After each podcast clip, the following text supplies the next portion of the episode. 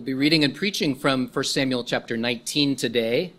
Apologize for getting that wrong in the bulletin. It's 1 Samuel 19. I'll preach from the entire chapter and, and read that as well.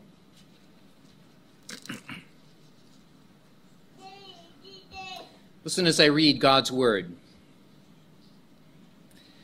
Now Saul spoke to Jonathan, spoke to Jonathan his son and to all his servants that they should kill David. But Jonathan, Saul's son, delighted greatly in David. So Jonathan told David, saying, My father Saul seeks to kill you. Therefore, please be on your guard until morning and stay in a secret place and hide. And I will go out and stand beside my father in the field where you are, and I will speak with my father about you. Then what I observe I will tell you. Thus Jonathan spoke well of David to Saul his father, and said to him, let not the king sin against his servant, against David, because he has not sinned against you, and because his works have been very good toward you. For he took his life in his hands and killed the Philistine, and the Lord brought about a great deliverance for all Israel.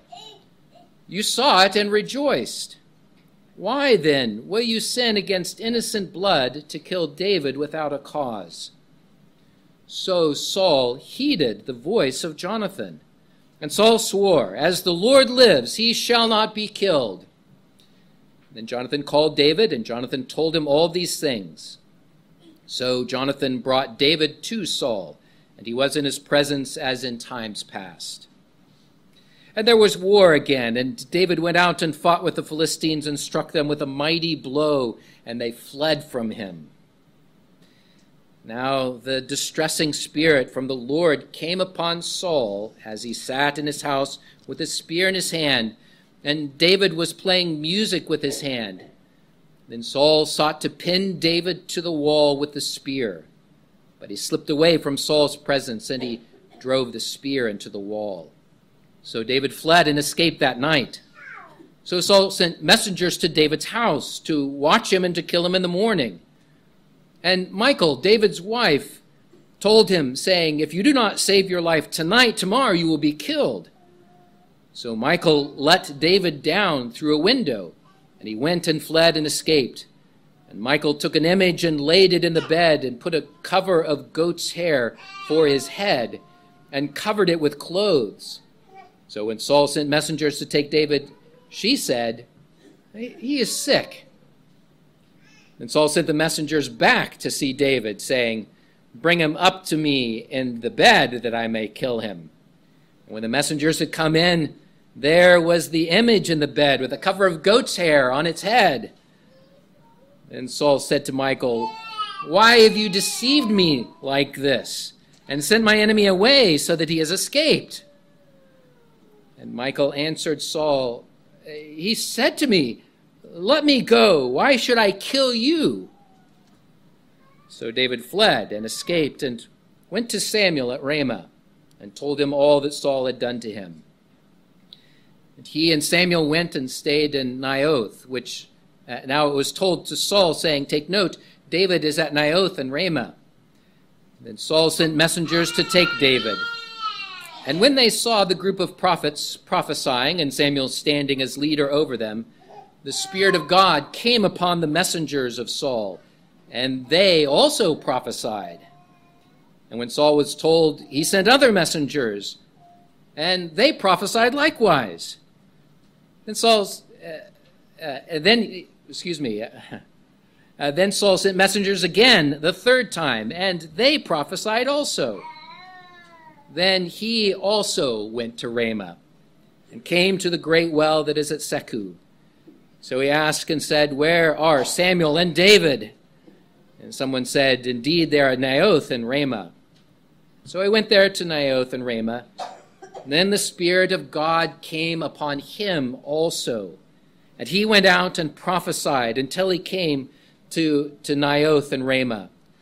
And he also stripped off his clothes and prophesied before Samuel in like manner, and lay down naked all that day and all that night. Therefore they say, Is Saul also among the prophets?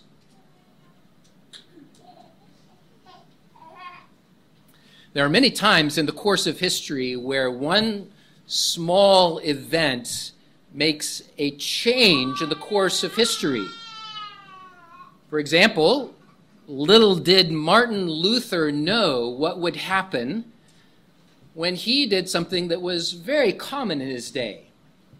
He posted 95 theological questions on a message board, the church door. He posted those questions wanting to have a, a, conversation, wanted to have a debate about certain questions of theology. But what happened and the reaction that took place turned the world on its head. was the beginning of what we would know today as the Protestant Reformation. We see this as an example of God's providence at work. Now, by providence, I mean that uh, that God is in control over all things that happen. I like the way that our Westminster Confession of Faith speaks of this. Providence means that God, the great creator of all, doth uphold, direct, dispose, and govern all creatures, actions, and things, from the greatest even to the least he is sovereignly in control over everything that happens. And this chapter about David displays God's providential care, how the Lord directed and he governed Jonathan and Michal and Saul in all of their actions, whether they be high or and great or low and uh, and simple. The chapter then presents a lesson in history to us about how we can understand and trust God and His providence. When you face the troubling times of this life, pray that this passage and the teaching of God's providence would assure you that the Lord is with you and that He loves you no matter what happens. With that in mind, I'm going to take this whole chapter and see the providential care of David that God gives through Jonathan and Michal and Saul. We'll begin with Jonathan. God providentially stirred up righteous Jonathan to defend David. Verses 1 through 10 present what's becoming a, a very familiar scene. Out of jealousy, King Saul ordered his son and his servants to go grab David and kill him. But out of brotherly love, Jonathan came to David's defense. He warned David about Saul's plans. He, he hid him until he could go to his father and, and speak for him, to advocate for him. And then, even though he knew it was his father's intent to kill David, and even though he knew that his father was given to fits of rage, Jonathan went and did just that. He became an advocate for David. He came and he spoke for him, reminding his father of all that David had done, that he had never sinned against him, that he had taken his life in his own hands to go and face the giant Goliath, and that the Lord had brought about a great victory through David. And in all of his ways, David had acted righteously towards Saul. And he reminds his father, You even saw this, you rejoiced in it. Now, Father, don't sin against this innocent man. And Saul listened and was persuaded, at least for a time, and he swore an oath that David would not be killed. And so, for a time, David was restored to Saul's favor and was in his presence as in times past. That is, until the Philistines invaded again and David went out to war again. And David again had this great victory. And then that Spirit of God came upon Saul and troubled him once more. So that he forgot his promise, he forgot David's goodness, and he tried once again to take his spear and to stab David and pin him to the wall. The Lord allowed him to escape. Now, much more could be said about Saul's jealousy. I will refer you back to the chapter before to remember that. For today, I want you to see God at work in this. And first of all, God at work through Jonathan, who stood up in the face of his father's anger and his plots to kill David, and he publicly advocated for David. This is God at work through the righteousness of Jonathan to do what was right towards David. The Lord used this to protect him. He had already honored David when he came home with the victory over the Philistines, and now his faith leads him to stand resolutely by David's side. Even though David is falling out of favor and is threatened by the king, by his own father. And yet, Jonathan knew that this was wrong, and so comes and he stands by David's side to defend him. He hid David, he, he then spoke to Saul, he advocated and brought David back into Saul's good favor. This provides guidance for us as we see Jonathan's courage and his faithfulness. It provides guidance for us to understand that the Lord is providentially with us in the midst of any of the troubling times that we go through. It may be that we face times of sickness, even to death itself. It may be that there are pressures by the society that are being brought to bear against the Christian church, and we wonder how we may stand. It may even be that those in authority over you, whether they be at work or by the government, it may be that they command you and require you to sin. Perhaps you have faced this already, or perhaps you will face it in days to come. When you face this, remember that God is providentially and sovereignly overseeing all of the things that happen in our lives. You may face threats. You may face even serious consequences but it may also be that the Lord is raising you up to stand and to give witness, even in an evil age, about what is right. And that by trusting in the providence of God, you may be able to stand in an evil day and to witness about what is what God would have you to do. And who knows? Whether the world will be turned upside down by the acts of simple men and women who are trusting in the providence of God. Secondly, God providentially overruled Michal's misguided motives. Verses uh, 11 through 10 tell how David fled to his home but Saul pursued him even there. He sent messengers to go to his house to kill him there, to wait until the morning and, uh, and that, that they would seize him and kill him. But David's wife, Michal, argued with David and convinced him that he needed to escape that night. Otherwise, Saul would have his way. And so she made that possible. She lets David out of a window at night.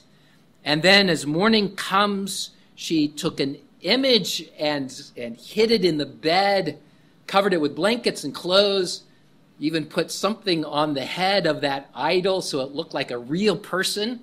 Took some goat's hair and put it there so that anybody peeking in the window or in the door would say, Oh, David is, is in bed. When the messenger said, Well, where's David? She could say, Well, he's, he's sick today. He's sick in bed. Leave him alone. And the messengers are like, Well, we can't kill a sick guy, can we? And they go back to Saul. Saul says, Don't believe them. Go and kill him in his bed. He's so angry at David that he would send his messengers to carry out this death sentence, even in his own bed. Well, they, they find out the trick that Michal has played. It wasn't David in the bed. Lo and behold, it was this idol that had been disguised. And as Saul finds this out, he becomes furious now at his own daughter. Why did you do this? To escape her father's anger, Michal told another lie. It's not my fault. David threatened me that he would kill me unless I went through with this. all the while, David has escaped, and the trail is getting cold. Well, Michal came to David's defense, but I want you to see that it's, uh, it's in, a, in a different way than what Jonathan did. Jonathan came right out and stood up to the king. Jonathan understood what was right, and he stood up even to his father and to the king in defense of an innocent man, and in defense of God's man. And Michael, uh, Michal uses deception to protect her husband. Now, I'll, I'll, just briefly mention that this opens the door to a, an ethical question about conduct in warfare. The question is is it right to deceive someone to save a life?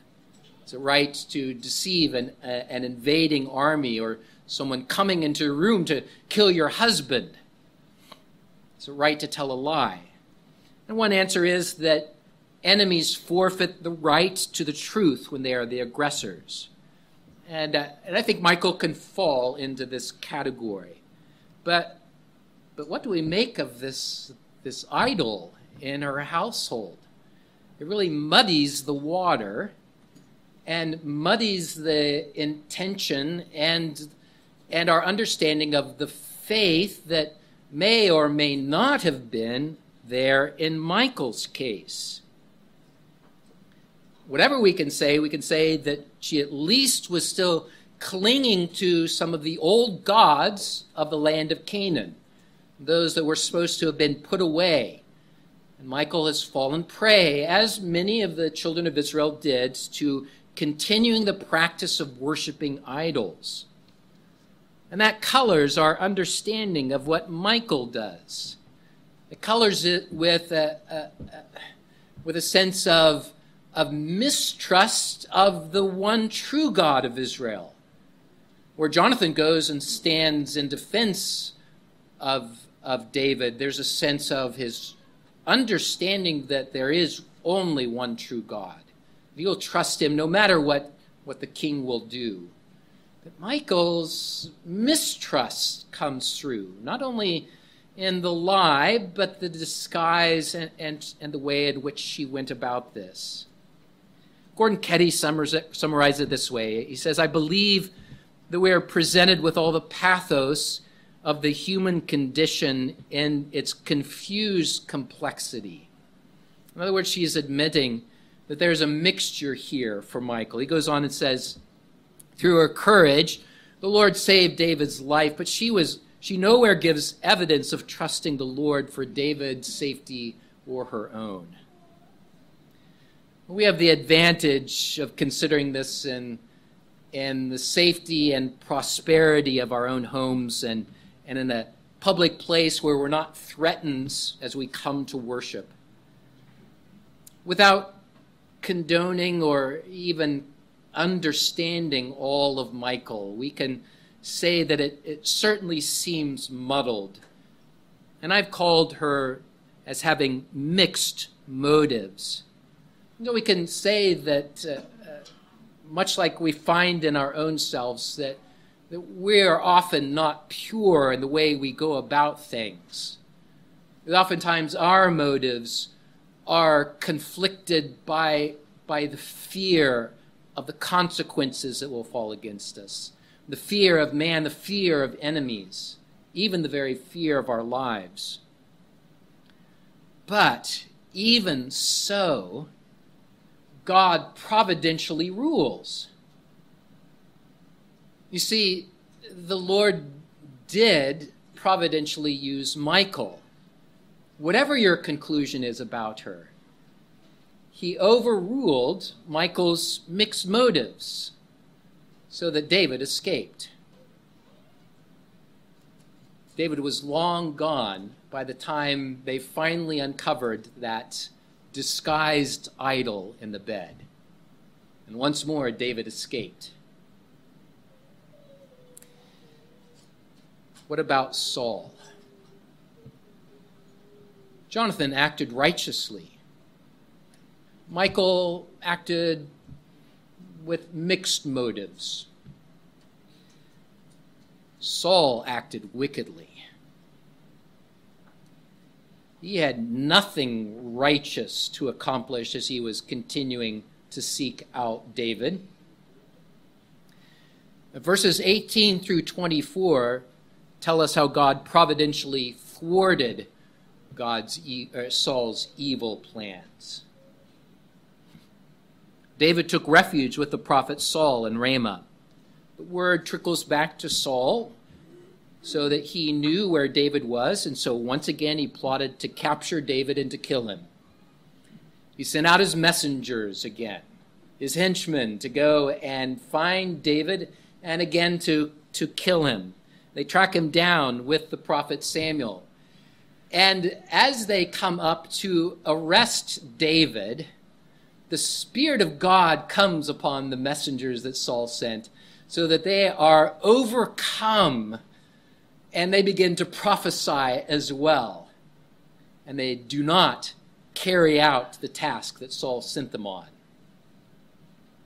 So Saul sends a second party of henchmen. And the same thing happens. They come upon David, they're going to arrest him. The Spirit of God comes on them, and they prophesy. And the third party comes, and the same thing happens. And so Saul comes himself to carry out the deed. If you want things done, you got to do it yourself. So here comes the king to kill David. And as he is on the way, the Spirit of God comes on Saul so that he prophesies. And imagine Saul speaking words of truth once more. I alluded to this last week in the, in the previous chapter where, where Saul prophesied in his house. And I think this is happening again here. The Spirit of God is speaking even through a wicked man who is there to do an evil deed, and the Spirit of God thwarts that plan by causing Saul to speak the truth about this man, David. And we're not told what he said, but you have to see it in the context. What had Samuel proclaimed? The Lord has rejected Saul because of his unbelief. The Lord has rejected you, he said to Saul to his face. And the Lord will raise up a man after his own heart who will be king in your place, who will do as I command. Just imagine Saul proclaiming that truth once more, unable to stop. And not only that, but he is then humiliated by speaking this truth and by disrobing and continuing that prophetic word before Samuel and the prophets. Or some question as to what it means of his disrobing. It is at least having the idea of his shedding his royal robes those things that signified him as a king over Israel. And he lays those off as he has come to do something wicked and the Lord intervenes. It may be more. It may be that he strips completely naked and lies there humiliated in the eyes of mankind. Humiliated so much so that it became a proverb about Saul.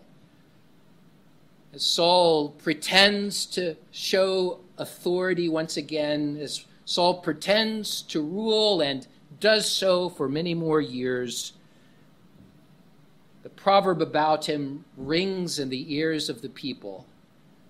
Is Saul also among the prophets? Just as a reminder of God's overruling Saul's plan to kill David and humiliating him over the evil of what he planned. This is God's sovereign providence at work. Whether it be the righteousness of Jonathan that turns the tide of the day, whether it be the, the, the mixed actions of Michal that the Lord overrules, or whether it is the direct offense of the wicked Saul who has come to kill David the Lord rules over all of this. Saul acted wickedly, but God thwarts the plans of the wicked. God preserved David through his providential control. And this passage illustrates it in really these three fascinating ways and we learn about the way the Lord rules over history. We don't always have a chapter and verse like this that we can turn to to see that, that God is, is at work here. But we can, by faith, understand that the Lord does indeed providentially reign and rule over all things whether they be high and mighty kings or presidents or despotic rulers, down to a common monk or a common person. The Lord is reigning and ruling. Now, the Lord doesn't always deliver in the way that we want or the way that we plan. He is God, and His plans are not our plans, and many times His per- purposes can be invisible to us. Sometimes he does protect and defend from the heated attacks of the world, the flesh, and the devil. But sometimes he preserves you so that you walk in the midst of those troubling things. We can see that even in this passage today. God did protect David from Saul's plot to kill him, but David was still on the run and he will be for years. The Lord was still reigning, the Lord was still ruling over that situation. And so, for us, as we face the troubles of this life, whether it be a sickness, even to death itself, whether it be sorrow of brokenness in relationships, whether it be the open assault of those who are anti Christ. The Lord reigns and is in control over all of these things. And as you as you go through those troubles, whatever happens, you can know that the Lord is always providentially directing and governing everything that happens. Because of this, like David, you can face those troubling times, assured that the Lord is with you and that He loves you no matter what happens. May God give you peace and courage to follow after Him. Let's pray. Well, Lord God, we pray that you would be sanctifying us so that as we experience the troubles of this life, we might know what is right and good, and we might follow in your ways. And God, when those troubling times come, when the fear of death may come against us, I pray that, that uh, we would see that you are still with us. That sometimes you are shepherding us, even in the valley of death, or giving us a table in the presence of enemies. We know, Lord, that you will be with us and love us to the end. And so, O oh God, I pray that we would courageously go forward, looking to Christ, our Redeemer, and knowing that you are providentially ruling over all things. In Jesus' name we pray. Amen. In Psalm 16, we ask that the Lord would preserve us. And we confess that uh, whatever that we experience, that the Lord is our guide and is our God. We confess that He is our inheritance, is our, Uh, our reward, and that that reward is in, in this life, even though it may be through times of trouble, and is in the life to come when the Lord receives us into His presence forevermore. Let's stand and sing Psalm 16d.